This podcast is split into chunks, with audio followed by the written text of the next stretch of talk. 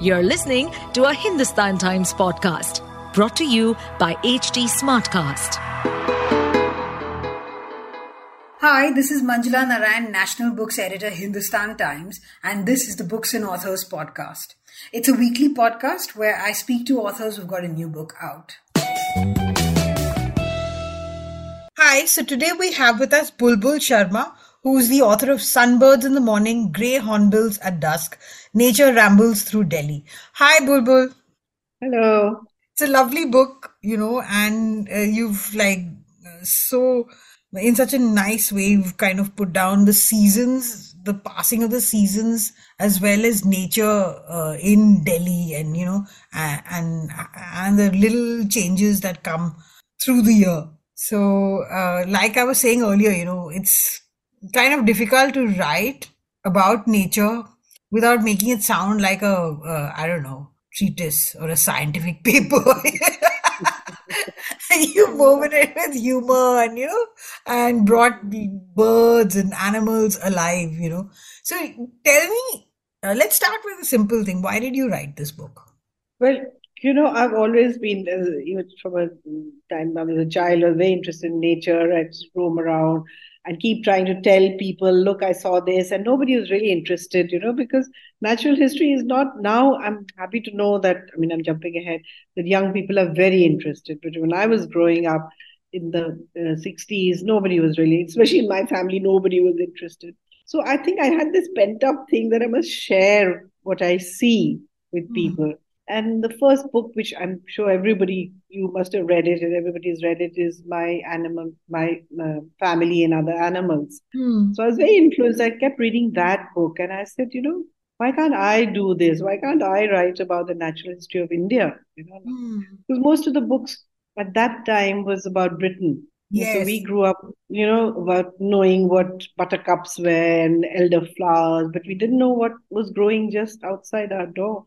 So I was very keen to do that. So over the years, I taught myself. I'm not a scientist, like you said, is writing in a scientific way. Even if I wanted to, I couldn't because I have you know trained to do that. And I was fortunate enough to meet Dr. Salim Ali once, where I was interviewing him. I used to write for the Hindustan Times actually, mm-hmm. and uh, he said, he says, if you're not a scientist, then just write as simply as you can. Don't try to get the knowledge, secondhand knowledge, and try and show off how much you know. Just write simply, just share what.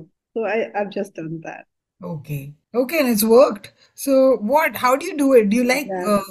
Uh, do you uh, kind of like make notes regularly, or what? You know, because there's so much observation that goes into uh, that. That's clearly obvious in the book. You know. You know what? Um, many years ago, I used to write a nature column mm. for two newspapers um, for Telegraph, this paper that uh, comes out from Calcutta, and mm. another, uh, and for Times of India occasionally. So I just learned over the years to look at, and even now I am. In fact, a lot of my friends call me the nature bore because you know we'll be sitting there and they'll be telling me something very interesting about what has happened, some juicy gossip, and I'll tell them, look, look, there's a sunbird or there is a hornbill, and and force them to look and uh, so it you just get used to it. You can sort of get addicted. You know if you're interested in nature then it's it's something that you do all the time regardless yeah. of where you are even if you're stuck like you know hornbills at that's the title came because I was stuck in a traffic jam and and there there were these hornbills flying you know over the car. So yeah. so anywhere you are you can yeah. Yeah that's especially in delhi Yes, in Delhi. Uh, that's happened to me even like, you know, when I'm stuck on Sardar Patel Marg in, in thick wonderful. Traffic. That's a best place to be stuck. Yeah. yeah. Then it's just flying up there. I was amazed, yeah. you know, and now I always look for them. But the first time, first time it happened, I was shocked, you know, because like one isn't used to it even in other cities i mean i don't know i'm from bombay so maximum i've seen parakeets you know uh, those rose ring parakeets. But hornbills i've never seen so you know. Well bombay i also ne- never lived in bombay but i when i uh, it depends on where you are. You know in that older parts uh, yes. sometimes you see with their gardens like what is it, malabar hill you know those hanging gardens that area you still see a lot of sunbirds. Hornbills, they may be woodpeckers, Yeah. But Delhi is very lucky, even and especially New Delhi, which is really Yeah. not built up, you know, that much with all its old trees. You see Yeah. a lot of Yeah. and small mammals, not just birds. You see, you know, Yeah. you'll see um, what is it, mongooses. Mongooses. Yes. of other Ah, and like you mentioned, those monitor lizards. Monitor lizards. Monitor lizards, the best ones and the scariest ones you see Yeah. in Tughlakabad. Huge ones. Really? Mm. I've seen them in Gurgaon as well, but Tughlakabad, they're probably like really ancient ones. Yeah, they look like some prehistoric monsters. They're all over the place over there. Mm. Gurgaon, uh, where I live in Garden State, also there are lots of uh, birds and lots of things happening all the time, Yeah. nature-wise. Yeah. So do you do you do you like mm, kind of make notes when you meet mm, see them, or it's just embedded in your memory, or what? Uh, no, I don't. It just sort of stays in my head that I've seen because I've been doing it for so many years now. Initially, I used to, when I used to write the columns, then I used to make notes. I have a bird book which I do make. You're right, I do make notes in that. That you know, I write down the date where I saw the bird, and my bird book is really a tattered copy. It's almost like 35 years old. So I have little notes in that. Wow, So he's 35 years old. diary. I keep a diary in Goa now. I keep got a nature diary in Goa. Okay. So so that that's like prep for another book, or I I don't know. I uh, I'm very lucky. I live opposite a mangrove, and there's a little pond here. So all the time things. There are otters here. There are all kinds of water birds. So many things happening just at my doorstep. So I I, I do uh, write down those because I you know might not remember. I come every December, January. I'm here, so I might not remember what I saw. Okay, okay. And, and you know, I found what what I what struck me about the book is that you also, you know, brought in um, bits of information like like this one, you know. But in the 19th and 20th centuries, these long-legged white birds were hunted relentlessly for their beautiful breeding plumage called egrets. This is the egrets that you're talking about, nah? Which every fashionable lady wanted. So I looked this up. And thousands of egrets were killed and they almost became extinct. Fortunately, that fire died out and the d- bird is still living happily with us. There's so many egrets, especially when you go out in the fields, like they're sitting on buffaloes and stuff, you know. Yeah, And yeah. even now in whatever green patches you see them. But I didn't know that this, you know, so it makes you think of how some, you know, some fashion can cause so much destruction. Right. Yeah. It's the breeding plumage. If you see during the monsoon, they Hmm. have these lovely golden feathers that the male has. Yes, So that's yes. what they were hunted for. Oh, the thing that's on the Not head, the it changes. Yeah, the long, yeah. It- Ah. It's it's around, I think May, June, you'll see them. And long golden plumes. So all these Edwardian and Victorian ladies used to put them on their Hats. hats. Oh, gosh. Fortunately, now no longer it's it's not it's fashionable not to have anything.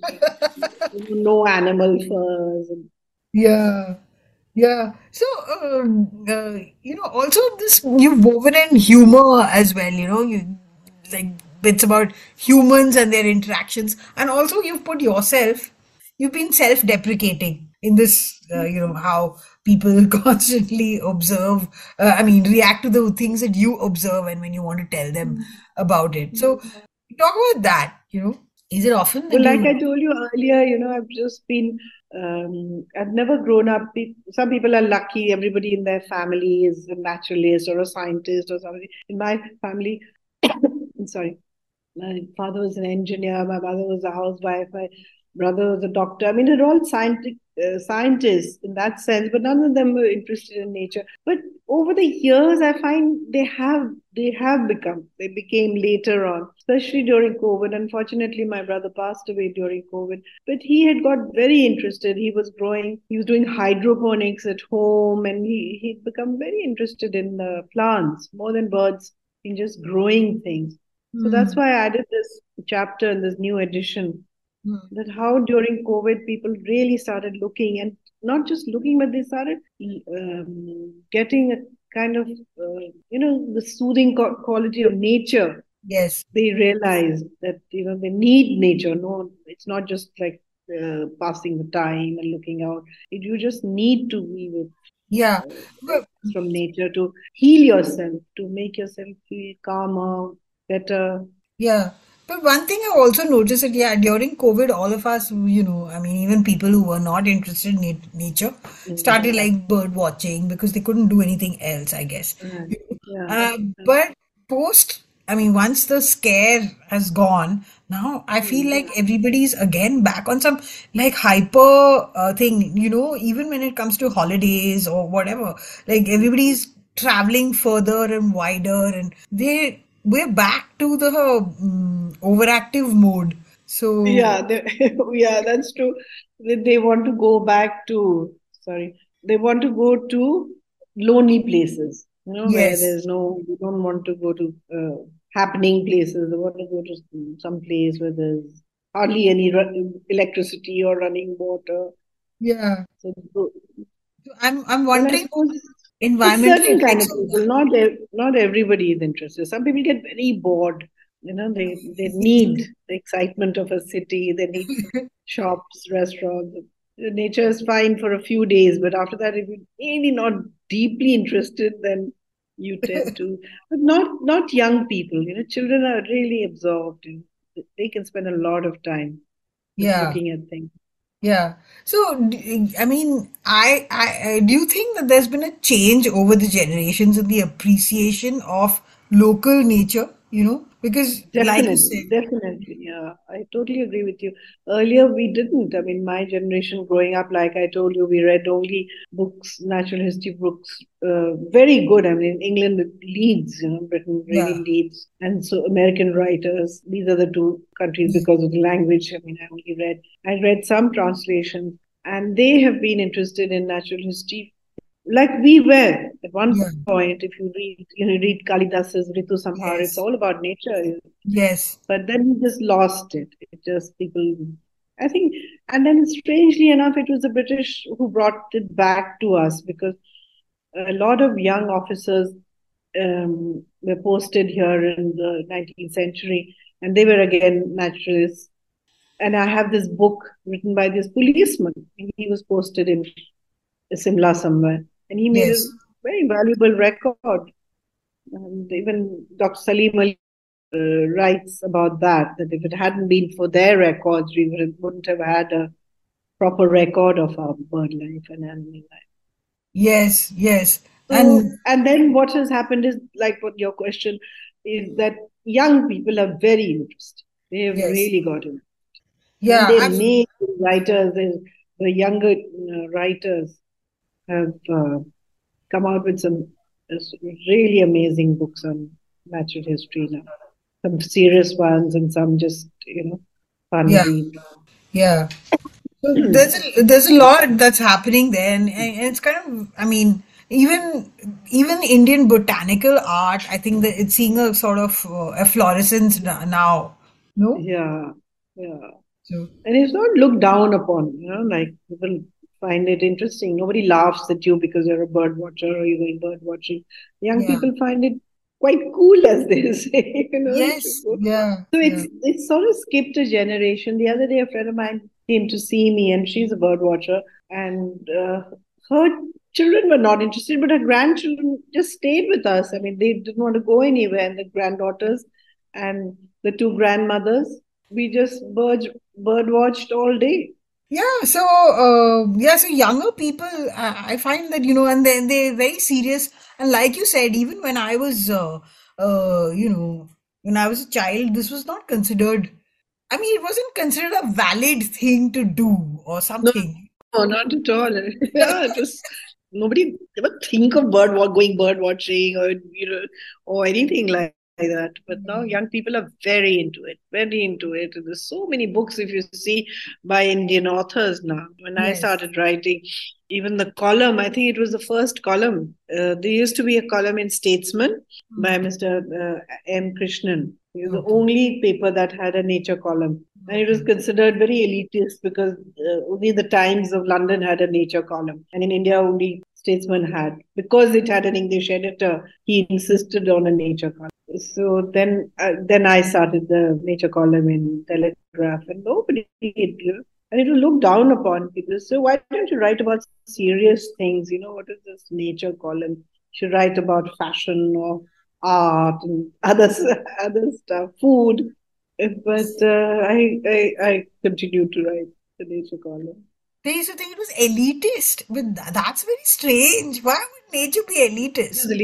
Nature, you know, natural history, because it's not, I wouldn't say elitist, it was very British. It was a very British thing to do, is to write about it. Oh, oh. It wasn't uh, only the, you know, the British are crazy about their little island and yeah. they write their natural history books and everything. Every little leaf is identified and they write poems and they, they'll do it. Yeah. They just love their country.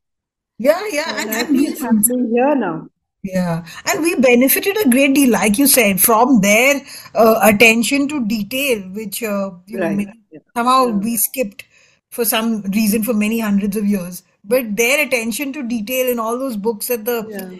uh, you know even even the paintings the botanical art that they did in the company right, uh, artists yeah. fantastic yeah. you know and you know when they started these uh, botanical gardens like the calcutta botanical garden was started they commissioned a lot of local artists miniature painters to do uh, copies. I mean, they painted all the uh, flora and fauna. And yeah. they, of course, now in Kew Garden, they took them all away. But yes. They, still see them. I have a book, and it was really beautiful. What, the really Martyn Rix book? The Martyn Rix book. The book by Martyn yeah. Rix about the botanical yes. That's a lovely one, yeah. I yeah. haven't seen that. Martyn? Martyn Rix. I think he, he's in oh. Kew Gardens. He's got he heads it oh. or something, and he's uh, in fact he yeah. was on on the podcast in one of the earlier things uh, right uh, talking about this book which he put together. Lovely, beautiful. Oh, really? I'm an Indian Indian botanical art. Yes, is the book about Indian botanical? Yeah, oh, I yeah, must look Indian it up. Botanical art, an illustrated history. That's what it's called by Martyn Rix. It's lovely. You should Martyn. check it out. I'll check it out. I got something else which was published by Roli Books. That was, Indian. This is also published by Roli only. Maybe it's the same book we're talking yeah. about. I didn't know the author's name. Yeah, yeah. yeah. Okay. Indian flora and fauna. Yeah. Very nice. So and Goa, fortunately, has done a lot of work now. Young Goan writers are writing about about Goa, is it? Their natural, and another person is Pradip Krishen. He's done some really yes. excellent books.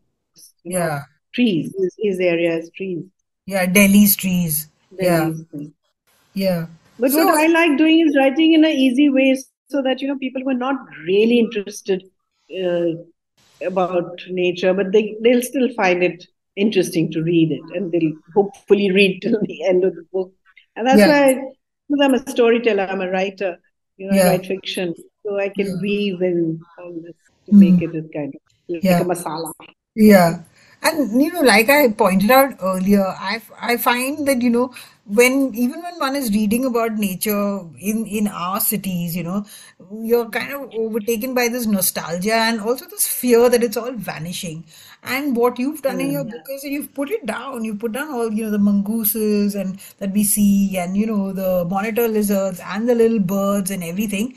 But you steer clear of that um, of sinking into a morass of nostalgia. How do you do that? Well, you know, like I told you, I'm a storyteller. So for me, it's important to tell a story more than just, I'm not giving a lecture or preaching um, that, okay, you know, one can go on and on about that. Oh, when I was a child, Delhi was so beautiful. Everybody says that, you know, that yeah. when I was growing up, yahan pe to it was so green. And now look at this, this where there's greater Kailash, used to be for But nobody's interested anymore, especially the young people. Okay, it's done. It's over and done with. you know, what can we do about it?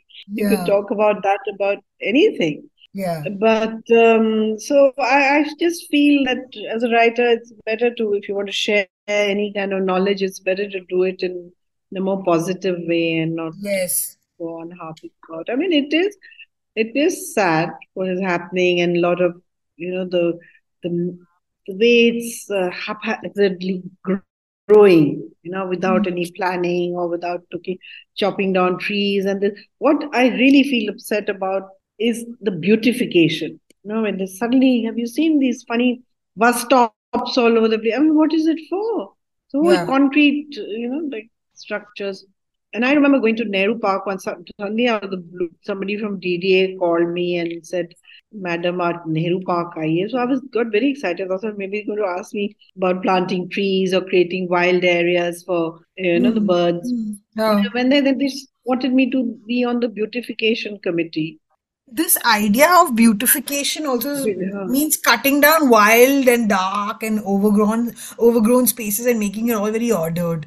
and How making I see this? you know what they call beautification is all these ornamental trees which give no shade no fruit no no sustenance to any of the and birds so that's what they want because it flowers beautifully and it looks showy and yeah. but other you know like the jamun the neem the imli all these other trees which the british uh, i must say knew about planting i think they had learnt it from the mughals because the mughals really knew what trees to plant when they came they Mm. about our natural history they didn't Mm. know this country at all but they studied it for Mm. instance jahangir was a great naturalist you Yes. know if you see in his memoirs the beautiful Mm. paintings he commissioned Yes. so all that we have to relearn. We have to now re rewild is a you know word now that people use rewilding.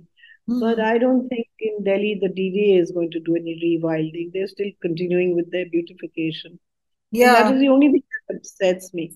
But you Mm. know, if you rant about it in a book, uh, it's more for an article. You can do that in an article, but in a book you Yeah. can't go on. Yeah. So I think it's better to share the joy and the beauty instead of Mm. lamenting. Hmm. Yeah, and I also noticed that you know, like when you're, you're quoting Corbett and you know all these people, uh, and then I I think about our current uh, attitude to even like snakes. You know, the moment uh, even in these gardens, is you know, home gardens that you have, if people see a snake, they immediately call you and they start freaking out that there's a snake, there's a snake. It could be a stupid rat snake, which is good for us. But because it's a Mm. snake, then everybody wants you to cut everything. They want to Mm. like remove the bushes because there's a snake.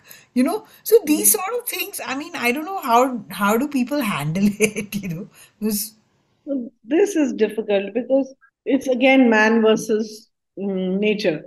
yeah, Wherever you go, it is, even if you go to a national park, that yeah, conflict is always there. You know, do you allow people to cut trees and plant? I mean, they also need to live, they need a yeah, livelihood. Do yeah. they plant? But you know, that balance is so difficult. And in some places, they have achieved it. Hmm. and uh, they're living next to, like for instance, in Ranthambore, they've managed to do that. They've managed to involve the the Local. local farmers Hmm. in, you know, giving them benefits, and so has Corbett in many ways now. Yeah. But like you said, if if you see a snake anywhere, the immediate thing is to kill it Yeah. Hmm. and uh, and like clean up the whole thing and maybe put cement so that Yeah. Yeah, you know, you there's this lovely bit you've written about Bharatpur, and that really funny thing about that boy uh, scaring the tourists with his uh, tall stories, you know. And Bharatpur is another python. lovely place. Yeah, the, about the python. Yeah, I love Bharatpur. And Bharatpur is is beautiful. I mean, like it's it's really a treasure. So you want to talk about about that and the birds that come there you've mentioned in the book, you know, especially this season.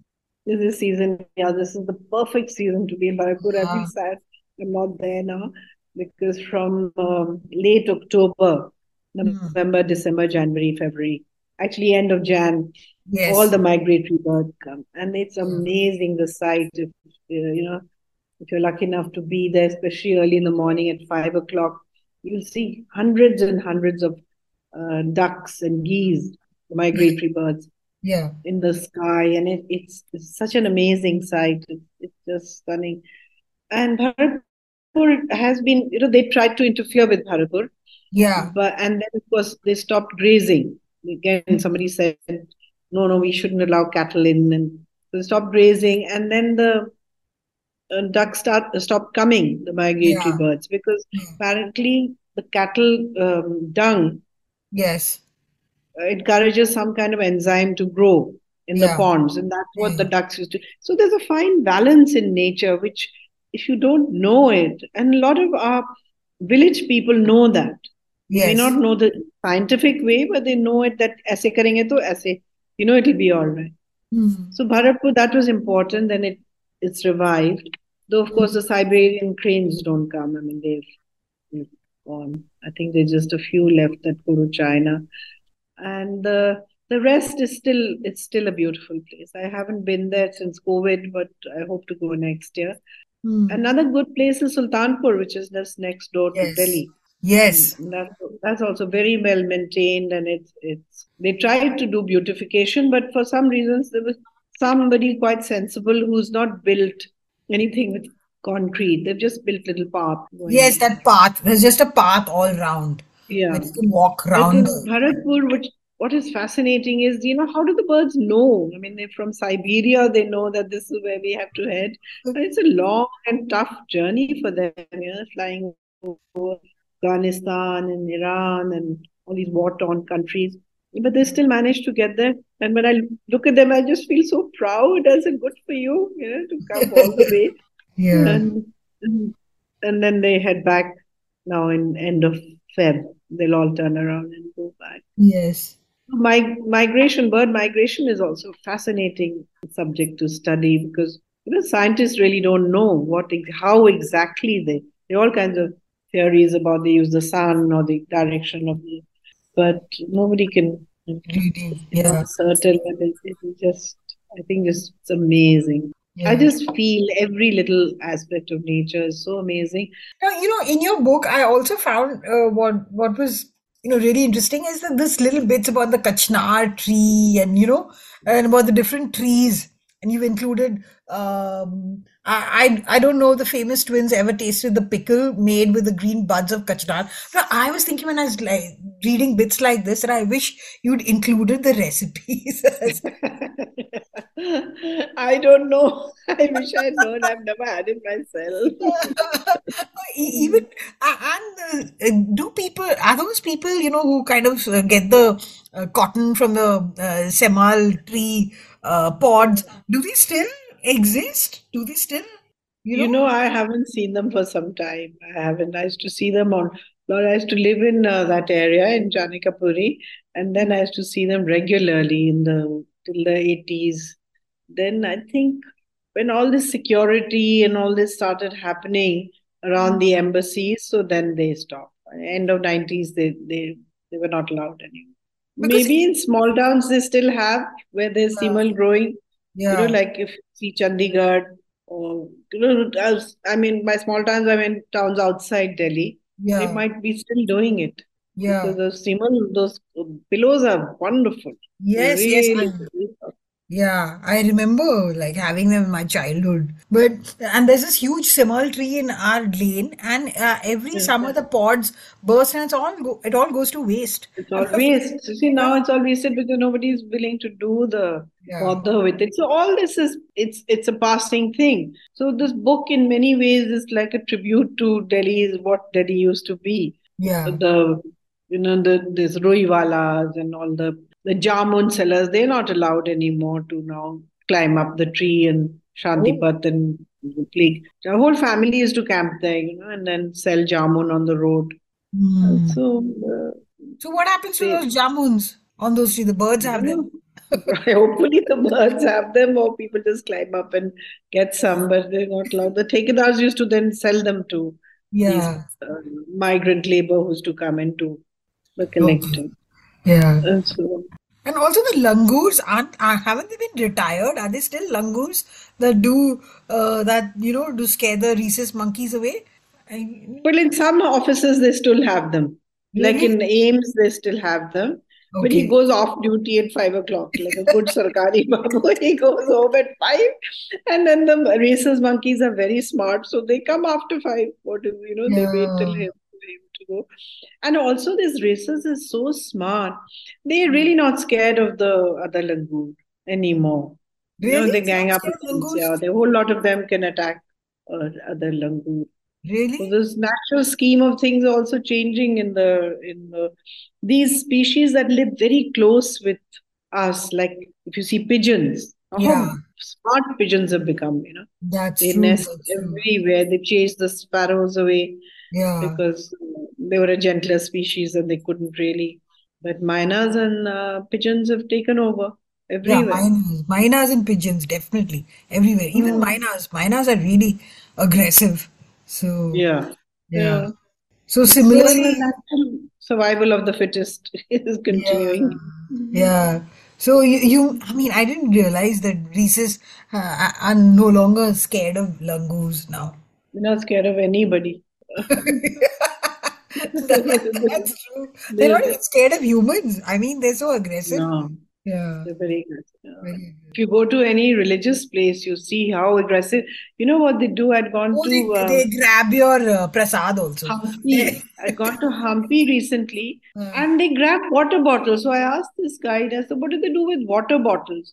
And uh, they said they open the cap and they drink the water. They've seen people do instead of going to the pond or something, they open the little Bisleri bottles and drink the water and they throw the bottle away. And another thing I saw, which I just couldn't believe, if I hadn't seen it myself with my own eyes, if you had told me, I wouldn't have believed.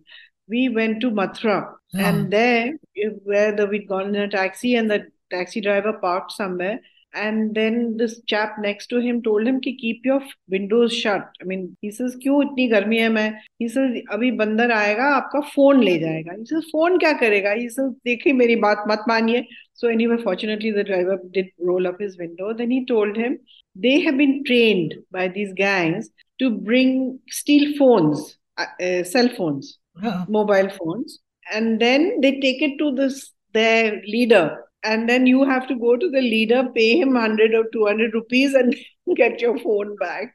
Can you imagine? Human, there's a gang leader. He's trained these monkeys. I didn't put this in the book.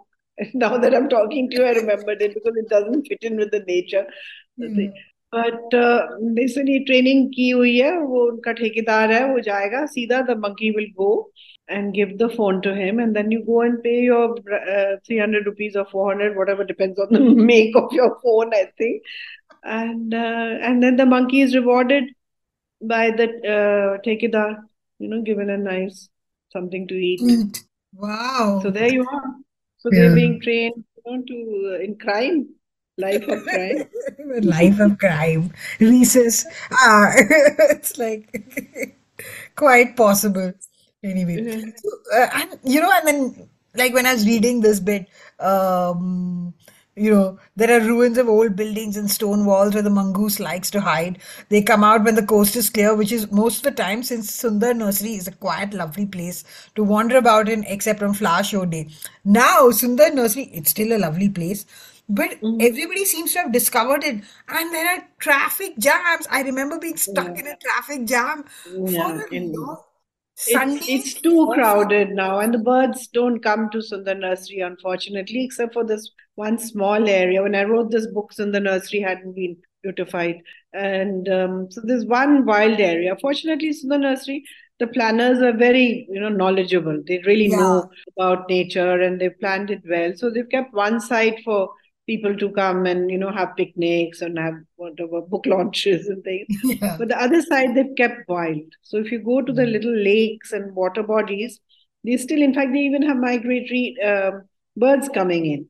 Mm. It's so beautifully kept. But the rest, like you said, it's really crowded and you won't find the mongoose there or anything there. Yeah. So you go in the night, like I went for some concert and I went back to the parking and I looked up and all these peacocks roosting on those trees. Yeah. It was fantastic. Yeah. You know, it, kind, it was kind of ghostly, but it was still lovely. And they've got used to the sounds. They don't mind the music and the lights. Yeah. got, you know, like where, like I was telling you in Goa, where I am, it used to be a really nice wild place with a mangrove and little, it's slightly hilly. And now all these nightclubs have come up. So I was really worried because during uh, New Year's, they had all these, what are the lights called? Strobe lights. Strobe lights, yeah. But the birds are not bothered. They're quite happy. They're roosting right next door. The ibis and um, cormorants and egrets and all these water birds. They go to sleep quite happily at seven o'clock. They're not bothered by the by the rock, the heavy metal music coming. I mean, we can't sleep at night, but the birds are fine. They're Oh. not. I thought they'd be, you know, scared away, but they're not. Oh. Oh, so they're they able to ignore to- things. Yeah. They ignore things. They've learned to uh, that, you know, as long as they can eat and they have enough food in an area, then they just stay there despite the noise. Oh, that's quite uh, wonderful. Mm. So let's talk about the trees of Delhi. You know, of course, Pradip Krishen has written that book, beautiful book. But Yeah. mm, you know, that's one thing about Delhi. If you're if you just come to Delhi, that's the first thing you notice is the profusion of trees. You know, Mm. and that's even though there, there's so much growth of the city, that's kind of stayed. And even newer areas in NCR try to, I mean, try to uh, retain that aspect of it, Mm. like by planting more trees and you know. Yeah, yeah. So But the you know the magic of old Delhi, those I mean, sorry, the magic of new Delhi, those mm, trees, those avenues are just amazing. And I hope they remain. I hope they don't suddenly decide to chop those trees out because they're more than uh, three, four hundred years old. Some of those, like Akbar Road and Shah Jahan Road, all those trees are really old. So, mm, yeah, the that's what note one notices about Delhi because I don't think any capital city in the world has mm, this kind of green. Yeah, Even they might have, you know, they might have big parks and things, but the actual avenues of trees, I think, is quite rare. yeah. And Gurgaon is trying, but I don't see that many trees planted anywhere. Have you seen? I haven't really Maybe seen. in, in I mean, residential individual colonies. colonies, Yeah, colonies have, but on the mm, main road, because they have all these uh, dual carriageway and triple carriageway. So I suppose, you know, where they're hi- uh, you know, flyovers, so they yeah, can't really plant any trees. And um, again, you'll, you know, you said I didn't hop. I we used to go to Sona very often. And Oh, we used to drive through Gurgaon, which was green fields, absolutely just field with Nilgai. And yeah, because now it's all corporate, huge corporate that's true. buildings. And um, so I wish the outside New Delhi area people had planted more trees, which they Mm, haven't. The new colonies really haven't bothered with any of the trees. And the, in Old Delhi, they've chopped down all the trees. I'm sure there must have been many more trees on, uh, you know, that those beautiful old gardens, the Roshanara gardens, and all those other bags, Kudsia yeah, Bagh, yeah, really old trees. There was a white silk cotton tree, which is very rare. Yes. I remember seeing it there, but Mm. now they've they've pulled it down. And they've The- built, for some reason, they built a lot of brick walls all around for pe- benches, you know, like stone benches for people to sit down. That's a new thing. Even in, if you notice, uh, Sundar Nursery, Mm. endless amount of these stone benches all over there. Yeah, but that's because I they're also like kind of like you know they've got names of people you can dedicate it to whatever your father who's passed away or something. yeah, yeah, Maybe that's what makes it popular. And they've, I think, followed an old Mughal um, architectural garden plan. So maybe the benches were there. I mean, places to sit. Hmm. It's a water garden now. It never used to be a water garden. Now, you know, all those channels of water. Yes, yes. Yeah. Hmm. So these changes, uh, mm, but these rare trees, you know, uh, I don't know, like you said, no other capital city, or at least ones that I've Mm. visited, have this Yeah, sort of thing. So yeah. if you think it's avenues of yeah, avenues of trees. I feel so happy, you know, you go down any of these old trees, like what should I say, in New Delhi, old avenues. One is Janpath. You know, look at the trees. I mean, they're really towering and all those bats nesting there. Yeah. forever. Then I just feel like, oh God, I hope it stays in my lifetime and nobody comes Yeah. and chops these trees down. Yeah, Yeah. and those bats, I, I always, when I go down, drive down Janpath, I always look up. I mean, like it's Yeah. a dangerous thing to do. I'm always looking bats. up Yeah. to Not look at if the you're driving. Yeah, You shouldn't look. yeah. And you've And mentioned Lo how, Lodi yeah, Gardens, you know, they yes, they Lodi fly over Lodi Gardens. Yeah. And you mentioned how the Amaltas, you know, is Shantipath is the best way, but I actually think Amrita Shergill Marg is the best place to, to look at, you know, flowering Amaltas in that height of that's true. summer. You know, Yeah. that's like I've mentioned that little road that connects the um, uh, Amrita Shergill to Khan Market. You know, there's a sort of side road. Yeah, no, Delhi that way is beautiful. And of course, the Gulmohar. I mean, where will you see this kind of amazing thing of Gulmohar? And then all the they every season. I mean, whoever planted it earlier, they they they sort of did it so that every month there's something new to look Yes, at. You know, starting yes. from February, now it'll start. January, they Yeah. must have started. I'm not in Delhi, so I'm uh, the the silk cotton will start, Yeah. and then Though now- moment- of course, Yeah. Though this year, I think now they've started planting in, in the winter, early spring, now we'll see tulips. And then tulip. That is very. I find that very odd. Why are they planting so many tulips all over the place? it's a bit startling, but it's quite. I mean, I the first time I saw it, I was a bit surprised. Yeah. You would expect tulips in Delhi, but uh, I also didn't. But if they, well, if they survive well and if they're not, you know, yeah, I would prefer, you know, marigold or, something yes, which is natural, you know, which doesn't require so much car and water. Tulips are a very, very high maintenance yeah, in yeah. Delhi. The Delhi Yes. climate is dry. It's okay in Srinagar or somewhere. Why Yeah. tulips? I mean, why not just have our natural flowers? yeah. There you are. Beautification. yeah, beautification. But you know, even marigolds came with the Portuguese, you know. So Yes, that's right. Yeah. So if you go back, there's no such rose. Maybe they plant roses are high maintenance. yeah, again high maintenance. Yeah. Mm. But uh, uh, but this thing about you know even the little um, you know the the nalas and you know one doesn't realize how um, even if it looks I mean I don't know terrible because of the garbage nowadays they still uh, give shelter to a lot of wildlife right Yes, they do. Yeah, all the nalas look terrible, smell terrible, but you'll have kingfishers fishing there. You'll have all kinds of birds going up and down. So sometimes, you know, it's it's nice to have a little wild area with maybe some. But the only problem in Delhi is if you have stagnant water, then you have dengue and you have yeah. it's not really safe. yeah So uh, it's always a conf conflict between Yes. bird life and you know keeping it like the ridge that way is very good.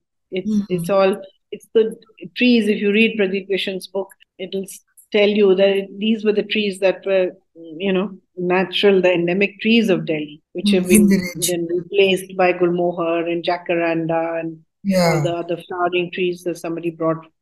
I don't know who brought. Some first DDA chairman must have gone to the Caribbean for a holiday and he brought back all these ornaments with the because the British didn't plant them. So it was afterwards, Oh. post independence, that all this. really the British didn't didn't didn't plant the gulmohar They might have planted gulmohar, but jacaranda and all they they didn't they start they like jamun and im, uh, imli, arjun, the shade giving trees. They learned from the Mughals. Yes the Mughals had planted all these trees along the GT road. They've all gone now. yes yes They had planted all these shade giving trees. But why why is it that we now plant we don't plant those big trees anymore, right? We go They, for A, they take a long time. They take a long time to reach a you know respectable height. While Yes. uh, jacaranda, gulmohar grow very fast. grow very So fast. you know, it's good canopy and all Yeah. flowers and everything very quickly. Amaltas grows very fast. Amalthas grows very fast. Yeah. Though again, Amalthas, like you mentioned in the book, it's the star. I mean, it's a summer is beautiful because of Amalthas, Yeah, right? because of It just raises your mood, and then suddenly it's gone. It's like it's such a Yeah, it's not very long. It it lasts, you know, the two varieties of amaltas. One which is the ornamental one that you see in Delhi, and then if you see some in the forest, which is the natural, the original Indian amalta, they flower a long time. Their flowers are not so showy. They don't stream down like in this beautiful way, but they last much longer. You go to the forests of the Terai or to Shivalik, that area below the mountains yeah. you'll find them growing much uh, very robust, I would say. They were stronger trees than these very delicate amalthas that you see in the cities. And then another thing is that some of these trees have a lot of birds. To come back to birds, Yes. like um, silk cotton Yeah. has a whole. If you just stand under a silk cotton, you'll see so many different varieties of birds. So they Mm. come for the insects, they come for the nectar. They some of them even eat the parakeets, eat that the buds. Yes. But the amalthas, for some reason, hardly has any birds. Yeah, You why never see any birds. Maybe it doesn't have. It probably doesn't have any nectar. I've not studied this. I may be wrong. but I have a feeling it doesn't have much nectar. Because it doesn't have nectar, it doesn't have any insects. It doesn't have insects, and the birds are not interested. Mm. They're only interested if there's some khana pina happening, you know, otherwise they're not, not going to just come and hang out for the joy of it. So Amaltas, they, I mean, they don't like, they like the gulmohar, they like um, the silk cotton a lot. But what they really like is the acacia and these other trees, Mm. which have very They like even the Alstonia. They like even Alstonia, Alstonia. yeah, because it's got very highly scented flowers Yeah. and it's full of insects. In the evening, you'll see a lot of flying insects. Yes. Well, Alstonia is another beautiful tree. I'm glad Yes. you brought it up for Delhi. Yeah. The whole Delhi. fragrance is, is so Delhi. Yeah. The November fragrance. You know, the Yeah. moment you get that fragrance, you know Yeah. winter's on the way. Winter's on the way. So that, that's the wonderful thing about Delhi. You know, the seasons are very, I mean, you might suffer in the winter. I'm told it's really cold. It's very cold. It's very cold. no, I was talking to my sister and she said, please switch off the fan. I can't bear you sitting here with the fan on. I'm so cold. Yeah. And um, but uh, I'm quite missing. I'm looking. I'm coming back on Sunday. I'm quite looking forward to the bitter cold of Delhi. Yeah, like my like one of my sons said, you know, we were talking about this, and then he said, "But you don't get the enjoyment of winter there." And I'm looking at him, "Are you mad?" Yeah, but he's right. I'm looking forward to being cold. You know, the seasons, what happens in otherwise in other cities of India, there's no this bitterly cold, then hot, then Yeah. rains. You know, you you it's things are happening all the time in Yes. seasons are really interesting and uh, to see and it cha- vegetation changes overnight and Yeah, uh, so and you, I think, saying that, I can say that sitting very nicely warm in Goa. When I go to Delhi on Sunday, I'm sure if you talk to me, I might have something else to say. yeah, it's very bitterly cold. But maybe when you're coming back, by the time you come back, it might be a little less cold. Well, it's just three days. I don't think. And uh, I only hope my flight doesn't. You know, all the flights going from here are going off to various. Yes. Somebody went to Bangladesh. They landed Oh. in the flight. Yeah. They were, Yeah. but that was from Mumbai. They were going to Guwahati and they couldn't land, so the uh, Indigo took them to um, Dhaka. Yeah, because of the fog and this thick Yeah, fog, mm, like you know. Today, is it foggy today? No, today it isn't foggy. It's now the sun's out, but this is a Yeah. it's of course it's that brief sunshine. It's not yet Yeah. time, which you mention in the book, you know, that brief afternoon sunshine and then it'll vanish. Like the morning it was foggy. Terrible things in the book. It looks. Yeah. The The morning brief- it was definitely foggy. And it's Mm. going to be foggy tonight also, I'm sure. You know, Yeah. but not white out. That was last week. Yeah. It was completely Yeah. dhund, you know. So Yeah. Yeah. and all the sparrows were sitting quietly in the uh, Well, good. I'm glad you saw sparrows because you don't see sparrows that many. Hmm, yeah, there's a whole flock outside my house. I hope they stay. Mm. But uh, Yeah. yeah, but yeah. So that and uh, you know, so you mentioned all these like these are things that you only I don't know maybe in Chandigarh, northern other northern cities perhaps you see this change in seasons. I don't know. Yes, you do. Yeah, yeah. I forgot to mention Chandigarh is Chandigarh again has a lot of trees. It's Yeah. it's what Delhi was. You know what Delhi used to Ah. be. Chandigarh it reminds you a bit of that. Hmm. And this stark, uh, stark contrast. Dehradun also you see. Northern cities, you're right. Northern Northern cities. cities do experience Yeah, this shift in seasons. shift No? in change in, in everything, in your food, in your clothes, in the vegetation, and flowers coming. every- Everything changes according to the, the Yeah, and the, and the thing is that when you're in the middle of winter, I've noticed this about myself as well. When you're in the middle of winter, you you have no recollection of how terribly hot it gets. And every year you're discovering this anew, right? Isn't it really strange That's thing? true. That's true. You really forget that how hot you're going to be in the next three months. You're going to be like, oh God, where and where did winter go? Know, where was that lovely winter? Though by the end of winter, you really wanted to leave. And when summer starts, Yeah. There's so much joy about the mangoes and the fact that you can Yeah. you don't have to wear so many layers of clothing. You know, Yeah. all this is there. But you know, Yeah, and the fruits, you know, I'm glad you and mentioned the fruits, fruits. yeah. I mean, that's the wonderful thing about Delhi. You know, every in winter you have different things, in summer, in monsoon, and everything just changes. Yeah. And the bird life, that the birds that And come in bird life, yeah, and yeah, the bird life changes, but everything changes. The sounds, you know, the sounds you hear outside, like in summer, you hear the crickets, you have these lovely sounds and the scent of the, you know, the, the Ki Rani and the Mogras. Summer, summer smell. Like in winter, you won't hear that. yeah, Winter, you won't get any sense. yeah. No, I wonder why you didn't mention the tree pie. You know, the rufous tree pie. Like they're always yelling out. It's, you know, some of these are locally migratory. They don't leave the country. They mm. stay there. They just go away to maybe a little further down. Yeah. They might go, if it's getting very cold, they might just go away to Madhya Pradesh or somewhere like that and then come back true. again. Actually, And some of the birds, I, I'm not like, uh, like I said, I'm not a scientist, so I can't be sure about this. But some don't sing that much in winter.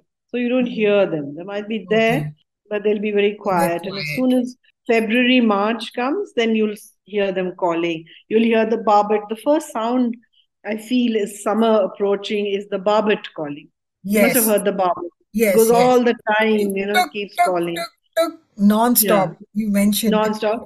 So as soon as this, that's the coppersmith, there's this chota one, Yeah, and there's a bigger one, barbet, yeah. crrrr like that. So hmm. they will start from March Mm, and they will go on till October, August, mm, September. At least Yeah, till September, you will hear them yeah, non-stop. yeah. And also the the Jacobin Kip- cuckoo, Kipling right? wrote these stories called Just So Stories, and he writes about the tuk tuk yes, bird. yes. Uh, uh, and and also of course the brain fever bird, the Yeah, yeah. the cuckoo, Green right? fever bird is a bit scary. I mean, that's more Somerset Maugham, you know, that whole Yeah, yeah. horror of being stuck in a it's stuck in India for the Stuck in India. that time. I don't know how they endured all this. You know, and they were so young. If you Yeah, read some of their their because of you know the natural history, I read a lot of their memoirs.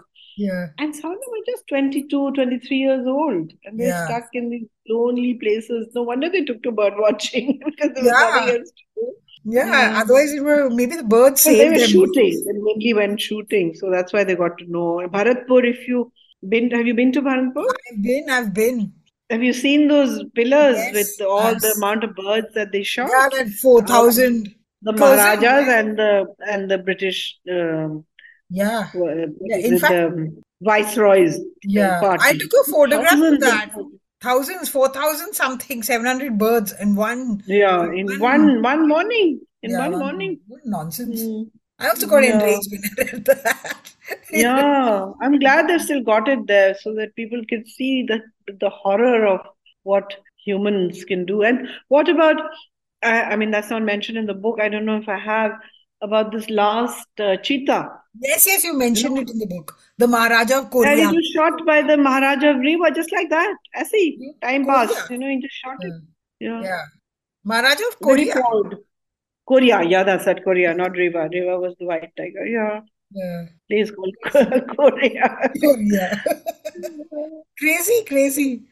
But I suppose, Mm. th- thankfully, our perspect uh, perspectives on, you know, animal conservation and, you know, hunting has changed so much. Totally changed. After independence, in fact, Pandit Nehru was one of the first people to make sure, and then Mrs. Gandhi also was very, very aware, you Yeah, know, of, and uh, I think our wildlife r rules and regulations were very advanced, much Mm. more than any other developing country at that point. And um, though there's been a lot of conflict, if you follow, you know, yeah, the conflict between the villagers and the setting up these wildlife parks, but I think we've done a great job. You know, we should yeah, be proud of the fact how well we've managed, despite not having the resources that Western countries have. yeah, We have managed very well. If you go to Kaziranga or anywhere, they're so well managed. And, yes, you know, and the wardens, I mean, you feel so. I really feel proud of the wardens because they're not paid very well. They're in these remote areas. They're, they're doing such a dedicated, you know, they're so committed to what they're doing. Yeah. Because, you know, Indians have an innate love for nature. Yes. And that we had forgotten.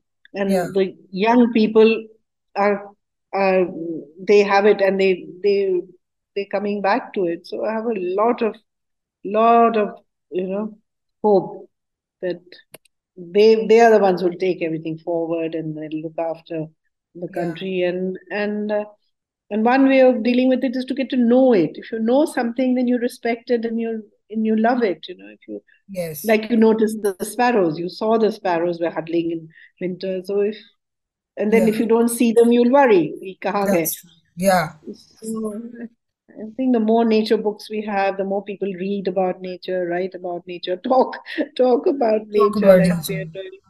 Yeah. It's uh, it's going to help because if you see what we have, I mean, we are so blessed.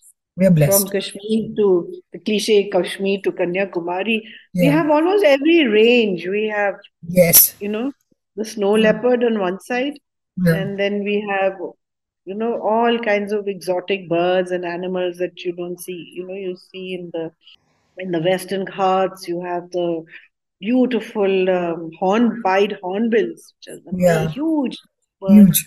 Yeah.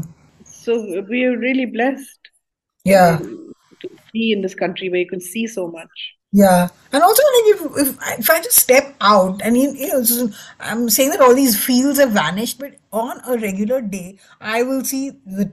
I mean, not the tree pie has left, but I I in the winter I see these sparrows, I see tailor birds, I see Yeah. You sometimes see a I see lapwing. I'm sure you see that. Did you do it, lapwing. Bert? Yes, Lapwing is yes, always there. lapwings. Yeah. Yeah, the lapwing is Lapwing always is there. now started hanging around swimming pools, I've noticed. You know, the people in farmhouses have swimming pools. Yeah. And I was amazed to see them sauntering up and down in the swimming pool instead of being in some field somewhere. Yeah. So um, you're right. Abroad, you know, if you go bird watching, you wait for hours, you know, you'll see two or three things. Yeah, So you just sit in your veranda and you'll see at least 10 species coming yeah, to you. That's true. Though, like you've mentioned in the book, the, the you know, the, the kingfisher with a blue, with a flash of blue, is much rarer now than even a few years ago. I don't see it. Maybe because the fields have gone. And now I see that Yeah. black and white one, you know, more often. Black and white uh, kingfisher. Yeah. That's quite rare. Really? Where Yeah, did you see that? Gurgaon, here only, the back. I often see Really? it. Okay. Yeah. Okay. But the one with the flash of blue, that Blue one, to, yeah. Blue yeah. one is actually quite happy to. Um, they feed both in uh, near water bodies and also in dry areas. So it might have found some better water body or better feeding area. They just move wherever the food is. Yeah. You know, like I told you, the food is what is really is important for. Yeah. So, so I could go, we could go on talking about this because you know, like both plants and birds and Delhi, you can, Delhi seasons, you can go on and on. Yeah, I know. Conversation. I love Delhi. People people go on and on about the pollution and the traffic and the road rage, but I, I just love Delhi. Yeah, but once you look up, you kind of, even I've noticed this, maybe it's just a personality thing. Once you look up and you see the birds, you kind of think, okay, forget all that, you know, because you're Yeah, yeah, good. I'm so glad. I'm glad you're like that. Yeah. Just look at the positive and the beau- and the beauty of how lucky we are. You know, if you look at all the things that you're fortunate to have, Yeah. and uh, That's true. So on that note, we'll end. For for the listeners, go out and get sunbirds in the morning, grey hornbills at dusk. Nature rambles through Delhi. Even if you're not from Delhi, it's a lovely book. It's very lyrical, and of course, it talks about if you like birds and if you like trees and nature. It's it's a very satisfying read. Thank you so much, Bulbul, for talking to me. Thank you. It, it was a real pleasure talking to you. And we'll go bird watching together. I'm going to drag you out. Okay, I I I love that. Okay, bye. See you. Bye. Take care. Bye. Bye. To stay updated on this podcast, follow us at HT Smartcast on all the major social media platforms. To listen to more such podcasts, log on to www.htsmartcast.com.